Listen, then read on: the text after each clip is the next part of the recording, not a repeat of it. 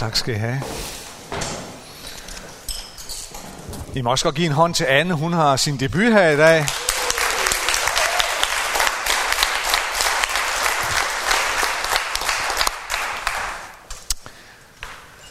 Uh, nogle søndage her, nogle få søndage har vi haft sådan en lille prædikenserie, uh, som, uh, som vi kalder for, hvad ser du på?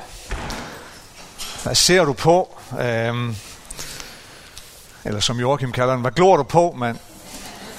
Uh, men hvad ser du på? Øhm, og øh, den slutter vi så med i dag. Øhm, men det handler lidt om det her, vi sådan sammen prøver at reflektere lidt over, hvad, hvad vi går og har vores fokus på. Ud fra den antagelse, at det du fokuserer på, det du har dit sådan primære fokus på, også i ret høj grad er bestemmende for, hvordan du lever dit liv. Øhm, det du har dit overvejende fokus på, er i ret høj grad afgørende for mange af de valg, du træffer i dit liv øh, og de prioriteringer, som du foretager. Øhm, og her i dag, som den, den sidste del af det, så er spørgsmålet så, fokuserer du på gårdsdagens fejltrin? Er det gårdsdagens fejltrin, der har dit hovedfokus? For 10 år siden, der publicerede øh, den engelske avis The Guardian en artikel, som egentlig var et, øh, et interview. Øh, et interview med en øh, sygeplejerske. Og de iagttagelser, som den her sygeplejerske gennem mange år havde gjort sig. Den her sygeplejerske, hun arbejdede øh, og havde i, i mange år arbejdet på en afdeling for øh, terminalt syge øh, patienter. Altså øh, patienter, som var døende. Og, øh, og det er jo klart, tænker jeg, at det er en patientgruppe, som, hvis ellers de er i stand til det, øh, har et behov for nogen at snakke med. Så den her sygeplejerske havde igen mange år haft mange samtaler med mange af sine patienter. Og samtalerne kom ofte til at handle om, hvad patienten som nu lå der eller sad der ved afslutningen af livet, øh, fortrød allermest i relation til den måde, som de nu havde levet deres liv på. Og øh, den her sygeplejerske havde gennem mange års arbejde på den her afdeling, og gennem mange samtaler, så har hun gjort notater. Og øh, og det var hendes notater, der sådan var baggrund for den her, øh, det her interview. Og hun havde udarbejdet sådan en, øh, skal vi kalde det, en top 5 over de fortrydelser, som hendes patienter igen mange år havde sat ord på. Og dem skal vi bare lige se lidt på her. Top 5 over menneskers fortrydelser ved slutningen af livet. På en femte plads. Ej, nu springer vi for hurtigt frem. På en femte plads, der var det den her, jeg ville ønske, at jeg havde tilladt mig selv at være gladere. Oplevelsen af, at livet på mange måder havde været for alvorligt, og man ved afslutningen af sit liv savnede, at man havde givet sig selv lov til at være gladere. Og se lidt lysere på tingene. På en fjerde plads, jeg ville ønske, at jeg havde bevaret kontakten til mine venner. At man der ved afslutningen af livet reflektere over, hvor mange af de venner, man sådan havde, måske havde for mange år siden, men venskaberne var forsvundet. Venskaberne var måske blevet ødelagt eller glædet ud i sandet. Og der var nogle relationer, som man savnede. På en tredje plads. Jeg ville ønske, at jeg havde været bedre til at give udtryk for mine følelser. En konklusion af ved afslutningen af livet, hvor meget tid, hvor mange ressourcer, hvor mange kræfter man egentlig havde brugt på at undertrykke det, man egentlig gik og følte. Og hvor dårlig man havde været måske til at give udtryk for det, til at dele det med nogen, til at sige det. Og hvordan livet måske var blevet alt for styret, alt for kontrolleret, alt for facadeagtigt. På en anden plads, nu kommer der en klassiker. Jeg vil ønske, at jeg ikke havde arbejdet så meget. Den her sygeplejerske, hun sagde, at alle mænd havde den her. Alle mænd, men også mange kvinder. En konklusion er en oplevelse af, at der er bare nogen, der har betalt prisen. Min familie, mine børn. Og nu er det for sent.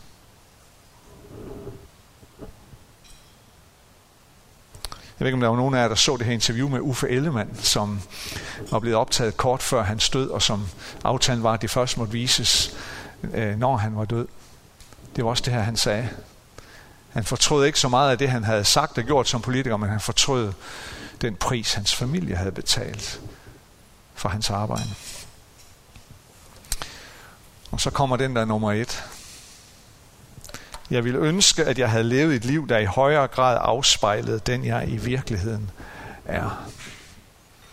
En oplevelse af ved livets afslutning, hvor meget af ens liv har været sådan, at man har forsøgt at være den, som andre gerne vil have, at man skal være, eller den, man tror, at andre gerne vil have, at man skal være, og hvor lidt det egentlig har været mig selv. Man kan også selv blive en lille smule berørt, kan man ikke det? Og når man tænker på sit eget liv. Jeg kan i hvert fald. Der er ingen tvivl om, tror jeg, at uanset hvem vi er, når vi kigger i bagspejlet over vores liv, så kan vi sagtens finde ting, vi fortryder. Det er sjældent det store problem. Vi har sjældent det store besvær med at finde tilbage til ting eller oplevelser, hændelser, handlinger, ord, fejltrin, som vi på ingen måde er stolte af, og som vi fortryder i dag. Det er ikke det store besvær. Det kan vi sagtens. Spørgsmålet er, hvor stort fokus vi giver det. Spørgsmålet er, hvad det gør ved os. Og vi kan spørge, hvorfor er det sådan? Hvorfor kan vi nogle gange bruge så meget energi, som vi nu gør, på at fokusere på det, vi fortryder? Hvorfor bruger vi nogle gange rigtig meget energi på at fokusere på gårdsdagens fejltrin? Det er der nok flere svar på. Øhm, jeg tror, et af svarene er, og her må vi sådan tage teologien til hjælp. Øh, fordi vi må jo forstå også, at vi har en modstander. Det er Bibelen faktisk meget klar på, at der, vi har en modstander. Djævlen bliver han kaldt i Bibelen, eller Satan. Og jeg tror, at djævlen har en klar strategi. Jeg tror, at djævlen satser hele butikken på at få dig til at fokusere på din fortid.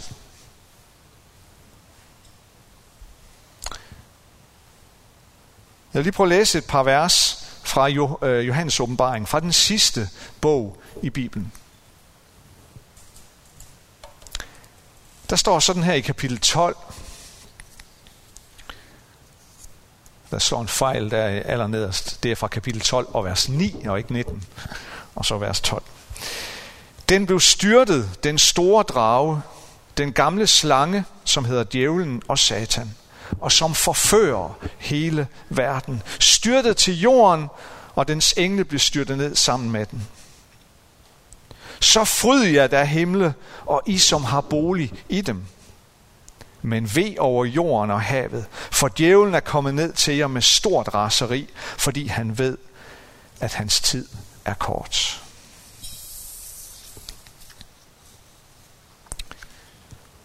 Her får vi et lille indblik i, hvad der skete i det himmelske, også på de, også det jordiske. Da Jesus sejrede over korset og graven.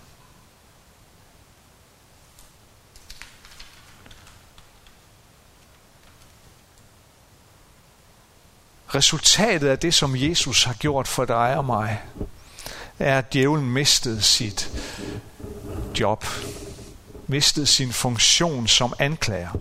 I hvert fald en funktion som anklager med direkte adgang til Gud. For alt, hvad der var at anklage mennesket for, havde Jesus taget med sig op på korset. Alt, hvad der var at anklage dig og mig for, det sejrede Jesus over på korset. Så djævlen og alle hans dæmoner blev styrtet til jorden, som der står. For han kunne ikke længere anklage os dag og nat ind for Gud. Det var ikke længere muligt. Fordi i og med det, Jesus har gjort på korset og sejret over, over død og grav, så er det sådan, at, at Gud altid ser på dig igennem Jesus. Han ser altid på dig igennem det fuldbragte værk, Jesus har gjort for dig og mig. Så djævlen kan ikke længere anklage Gud, eller anklage dig og mig ind for Gud. Det er ikke længere muligt. Der er ikke noget at anklage for. Derfor har anklageren mistet sit job. Men det betyder så ikke, at vores trængsler er forbi endnu. Desværre. For djævlen er kastet ned på jorden med stort raseri, som der står. Stor er hans raseri. Og hvad betyder så det? Ja, det betyder, som jeg forstår det, at selvom djævlen ikke længere kan anklage dig og mig ind for Gud, så er hans chance nu, hans eneste chance, det er at gå til dig og mig direkte. Og det gør han så. Hans mulighed for at få dig væk fra Guds favn, er at få dig til at tro på den løgn, at Gud ikke vil have noget med dig at gøre. Og taktikken er klar. Strategien er klar. Taktikken går ud på, så ofte som overhovedet muligt, at minde dig om din fortid. Husk lige på det, du gjorde i går. Husk lige på det, du gjorde sidste år, eller for 10 år siden. Husk lige på den handling. Husk lige på, hvordan du har levet dit liv. Husk lige på, hvordan du har svigtet, hvordan du har fejlet. Hvordan kan du tro, at Gud vil have noget med dig at gøre? Med alt det, du har gjort, og så videre, og så videre. Det tror jeg er djævelens taktik over dem alle. At blive ved med at minde dig om gårdsdagens fejltrin i en sådan grad, at du rammes af modløsheden. Og til sidst tror på den løgn, at Gud ikke vil have noget at gøre med sådan en som dig.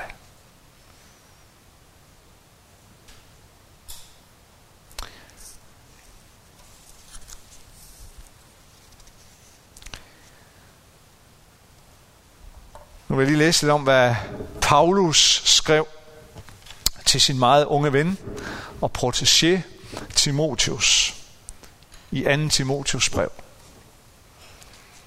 Han skriver sådan her, mit blod skal snart udgydes, og tiden er inde, da jeg skal bryde op. Jeg har stridt den gode strid, fuldført løbet og bevaret troen. Nu har jeg retfærdighedens sejrskrans i vente, som Herren, den retfærdige dommer, på den dag vil give mig.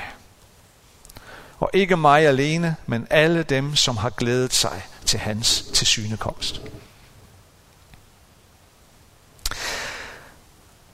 Da Paulus skriver det her, så er han altså tæt på afslutningen af sit liv. Og Paulus ved det godt. Han skriver til Timotius, mens, han, altså mens Paulus sidder fængslet eller i husarrest i Rom. Og Paulus ved, hvad klokken er slået. Han ved, at han er nået til enden. Mit blod skal snart udgydes, siger han. Tiden er inde, da jeg skal bryde op.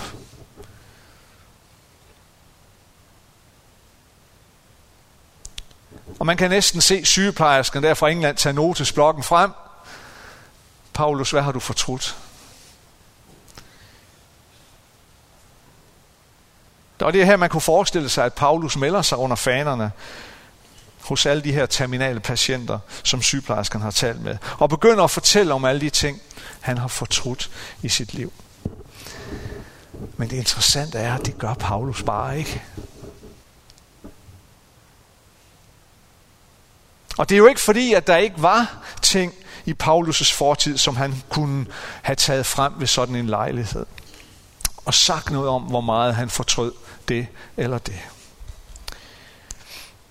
I nogle af sine andre breve, der, der berører han jo det her lidt. Ting fra sin fortid, som han ikke var specielt glad for. Meget lidt stolt af.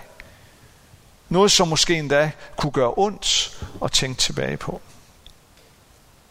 Noget af det, som Paulus nævner i andre sammenhænge, det er jo den kendskærning, at han har været med til at forfølge de kristne.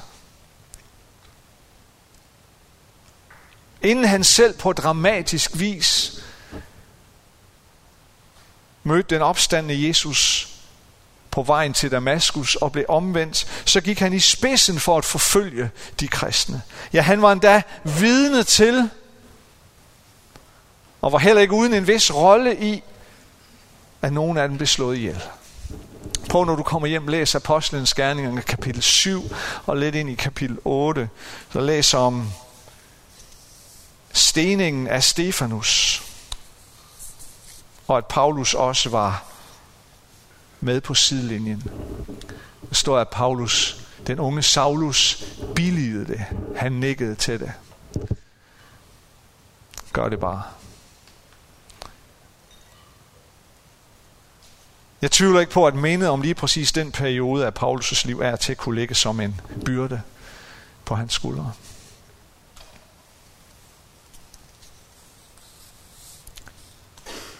Andre steder, så taler han om den her stolthed, han havde, før han mødte Jesus. Den her elitære stolthed over sin egen position, som han har båret på. Hvordan han før sin omvendelse var så stolt over at være den, af den fineste jødiske slægt, af den allerfineste religiøse observans. Eliten af eliten, lovtro fra især, af den fineste jødiske stamme, langt mere værd end mange andre jøder og især langt mere værd end alle hedningerne. De selv samme hedninger, som Gud nu har sendt Paulus til at nå. De selv samme hedninger, som Gud nu i stedet for opblæst stolthed havde erstattet med en grænseløs kærlighed til i Paulus' hjerte. Jo, ved afslutningen af Paulus' liv, så var der sikkert tilstrækkelige ting at tage fat på og fokusere på fra fortiden. Tilstrækkelig historie til at fortryde og til at være ked af. Men det interessante er, at det er ikke det, Paulus fokuserer på her. Det er ikke det, han skriver til Timotius. I stedet for at se bagud, så ser han fremad. Jo, han evaluerer på sit liv. Men han berører slet ikke tiden, fra før han mødte Jesus. For Paulus, der startede det ved den dag på Damaskusvejen, hvor Jesus mødte ham. Og hvordan hans liv har set ud fra den dag og frem til nu. Og der siger han, jeg har stridt den gode strid. Jeg har fuldført løbet og bevaret troen. Det har været en kamp. Og det lægger han slet ikke skjult på. Det har været en strid, men det har været en god strid, skriver han. Og så ser han fremad. Nu har jeg retfærdighedens sejrskrans i vente. Den krans, den sejrskrans, som Herren, den retfærdige dommer, vil give mig. Hvad ligger der i betegnelsen den gode strid? Ja, det siger han ikke noget om. Men et gæt kunne være, at en, en del af den her gode strid også har været de kampe, han har måttet udkæmpe med vores modstander, med djævlen. Hvor djævlen nu tvivlsomt igen og igen har forsøgt at stikke Paulus' fortid i næsen på ham. Se, hvilket liv du har levet, Paulus. Du har blod på dine hænder, Paulus. Se, hvordan du igen og igen har forsøgt at lægge hindringer i vejen for Guds planer. Hvordan i alverden kan du tro? Hvem er du? Men Paulus står ved afslutningen og kan konkludere. Ved Guds hjælp og Guds store nåde, så har jeg kunne afvise alle djævelens forsøg på at overbevise mig om, at Gud ikke elsker mig. Jeg har stridt den gode strid, og Gud har lavet mig vinde. Så når han nu står der ved skillevejen og skal tage afsked med denne verden, så er det ikke fortiden, der trænger sig på længere. Det er fremtiden. Det er retfærdighedens sejrskrans, som venter. Den retfærdighedens sejrskrans, som den retfærdige dommer vil give ham, det er hans fokus. Fremtiden er hans fokus, og ikke hans fortid.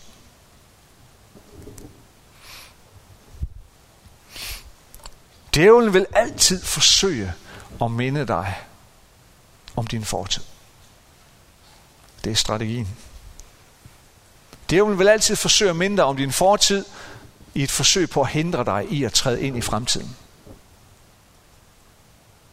Djævlen vil altid forsøge at minde dig om alle de nederlag, alle de slag, alt kommet til kort i din fortid så du mister fokus på den sejr og den sejrskrans, som venter dig i fremtiden.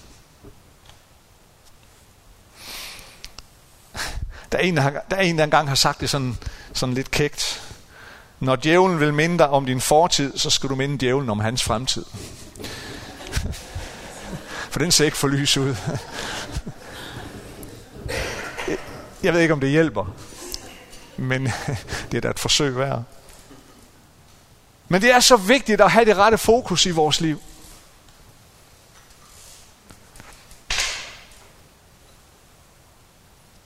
Det er så vigtigt og have fokus på, hvad det er, Gud har gjort i dit liv.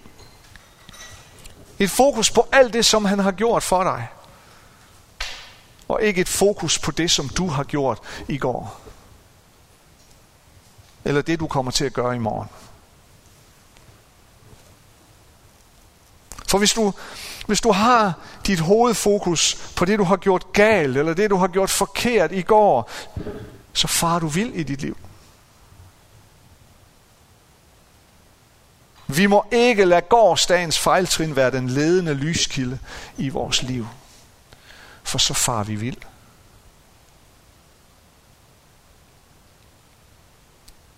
Vi må gerne reflektere over fortiden, selvfølgelig. også fortidens fejl. Det er altid vigtigt. Men kun med den hensigt at forsøge at lære noget af det.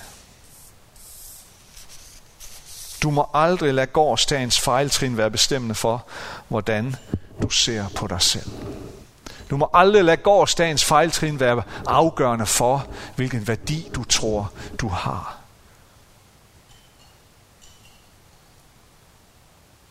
Du må aldrig konkludere, at Gud bedømmer dig ud fra de fejltrin, du begik i går.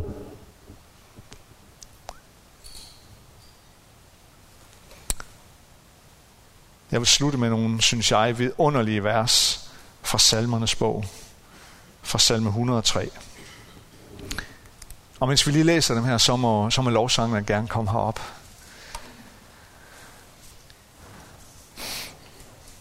Der står sådan her i den her fantastiske salme. Herren er barmhjertig og nådig. Sen til vrede og rig på troskab. Han anklager ikke for evigt og vredes ikke for altid. Han gengælder os ikke vores sønder og lønner os ikke efter vores skyld. Så høj som himlen er over jorden, så stor er hans nåde mod dem, der frygter ham. Så langt som øst ligger fra vest, så langt har han fjernet vores sønder fra os. Som en far er barmhjertig mod sine børn, er Herren barmhjertig mod dem, der frygter ham. For han ved, at vi er skabt, husker på, at vi er støv. Hvem kan forklare, hvor langt øst er fra vest? Hvem kan forklare, hvor langt himlen er fra jorden? Men så langt har han fjernet vores sønder fra os. Lige så stor den afstand er, lige så lidt regner han din fortid som værende afgørende for din fremtid. Lad os bede sammen. Almægtige Gud og himmelske Far, tak fordi, at, øh, at det er ikke det, vi har gjort i går, der definerer vores værdi ind for dig. Men det er det, du har gjort for os.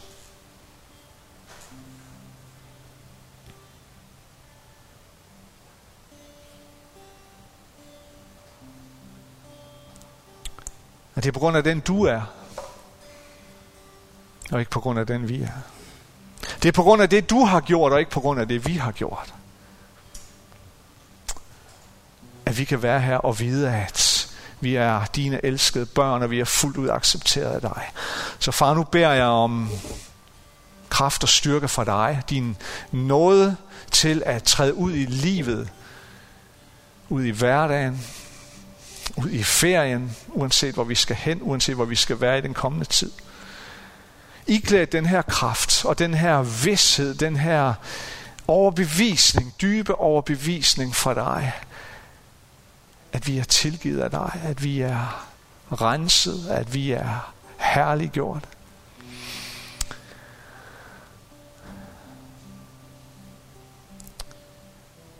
Her hjælp os til ikke at give efter for djævelens strategi om at ville trække os tilbage til vores fortid.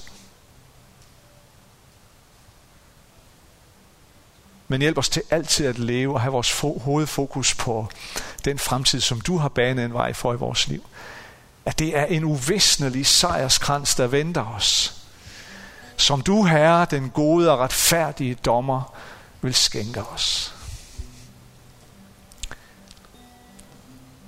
Fordi du er så rig på noget og barmhjertighed. Fordi du er så god imod os. Fordi du er så sent til vrede og rig på troskab.